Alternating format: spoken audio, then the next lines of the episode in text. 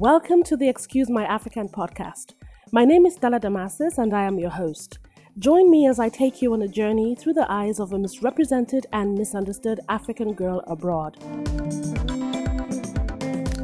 In this episode, I will talk about rescued from church.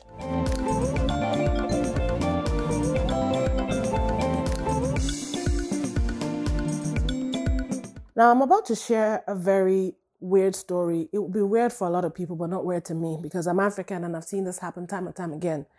And I'm sure you must be wondering, rescued from church. Why do they have to rescue people from church? That's because a lot of people set up their churches as a business, not as a proper church, not of God. Because some of the things that they get up to, you will know that this cannot be God. It cannot be Christian. It cannot be what Jesus would do. Okay?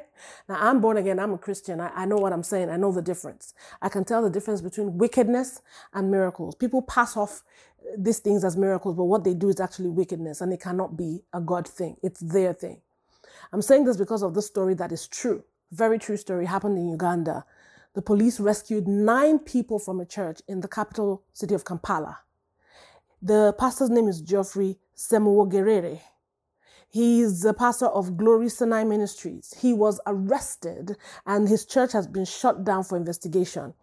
Now, the reason why he was arrested was because he has claimed that these nine detainees who were rescued by the police were they were being treated for mental illness through prayer. But guess what? The police found these nine people tied with chains to metal poles. Listen again. These people were tied with chains to metal poles. And the pastor had the nerve to say that he did that because he's treating them from mental illness. Now, don't get me wrong. When he mentioned prayer, I believe in prayer and I pray. Do I believe that prayer can cure mental illness? Yes, I do. I'm a Christian and I've seen miracles happen. Do I believe that prayer can, can save people, can cure people, can heal people? Yes, I am a living testimony of what prayer can do. Just prayer. I know what it can do. But Prayer has nothing to do with tying people like animals to metal poles, people with mental illness. When or where in the Bible did we see that there was any time that prayer, prayer made people tie others on a metal pole in chains? What in God's name is that? That's not prayer. That's not miracle. That's not prosperity. That's wickedness. That is you brutalizing human beings, treating them like animals, like they don't matter. And you claim that it's prayer. It hurts me when people use the name of God, people use Christianity and, and turn it into crap so that other unbelievers will would look at Christians and say, You guys are all the same, you're full of crap, you're all you're all wicked people. If this is what your God is about, I'm not interested now. Ima- imagine a person who's not really Christian, who's trying to understand the faith the Christian faith, listening to a story like this, that a pastor who owns a church said that this is how he's going to cure mental illness. Do you think that that person will want to even have anything to do with Christianity? That's what breaks my heart. That the police had to come rescue these people from a church. And I know for a fact that that church is a business for whoever this pastor is, because this is pure madness. Africa, wake up open your eyes.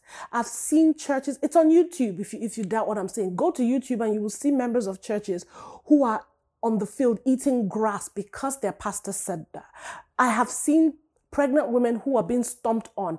A pastor stood on the belly of a pregnant woman, all in the name of giving her miracles for her baby, giving her a miracle baby. I have seen people being flogged. I have seen people being thrown, body slammed on, on floors, on chairs. I have seen people doing all kinds of crazy stuff, rolling in the mud because their pastor told them it's a symbol of worship and prayer. Worship and prayer to who? Who are you worshiping like that? Who are you praying to like that? Definitely not God. It has to be your pastor who's turned you into a blind, blind bat that you cannot see that this is not what Christianity is about. I used to feel sorry for all these people, but I don't anymore because if you're a Christian, you must have heard of a word called Bible. If you have heard of that word called Bible as an African, please open it. If you don't know how to read it, there's so many translations of the Bible. They have translations in different languages. Pick that up. If you can't find it, ask your child, ask your neighbor, ask anyone to read the Bible for you. If not, go on YouTube. Download an app. If you're listening to this podcast, it means that you are able to download an app. You are able to navigate your phone. Go online. Go to Google. Google the Bible. Google Genesis and let it read it to you if you can't read it for yourself. There's no way that at this time and season, people are still doing this and allowing themselves, allowing their family members to be humiliated, embarrassed, ridiculed, and rubbished by this businessman that use the name of the, of the Lord to, to spew wickedness. Africa, wake up. Christians in Africa, wake up. Poverty should not blind you. Poverty should not make you follow someone so blindly that you become stupid to the truth. If you've ever heard of the word Bible, look into that word. It will save you. Thank you for listening to this podcast, and I hope you'll join me again for the next one.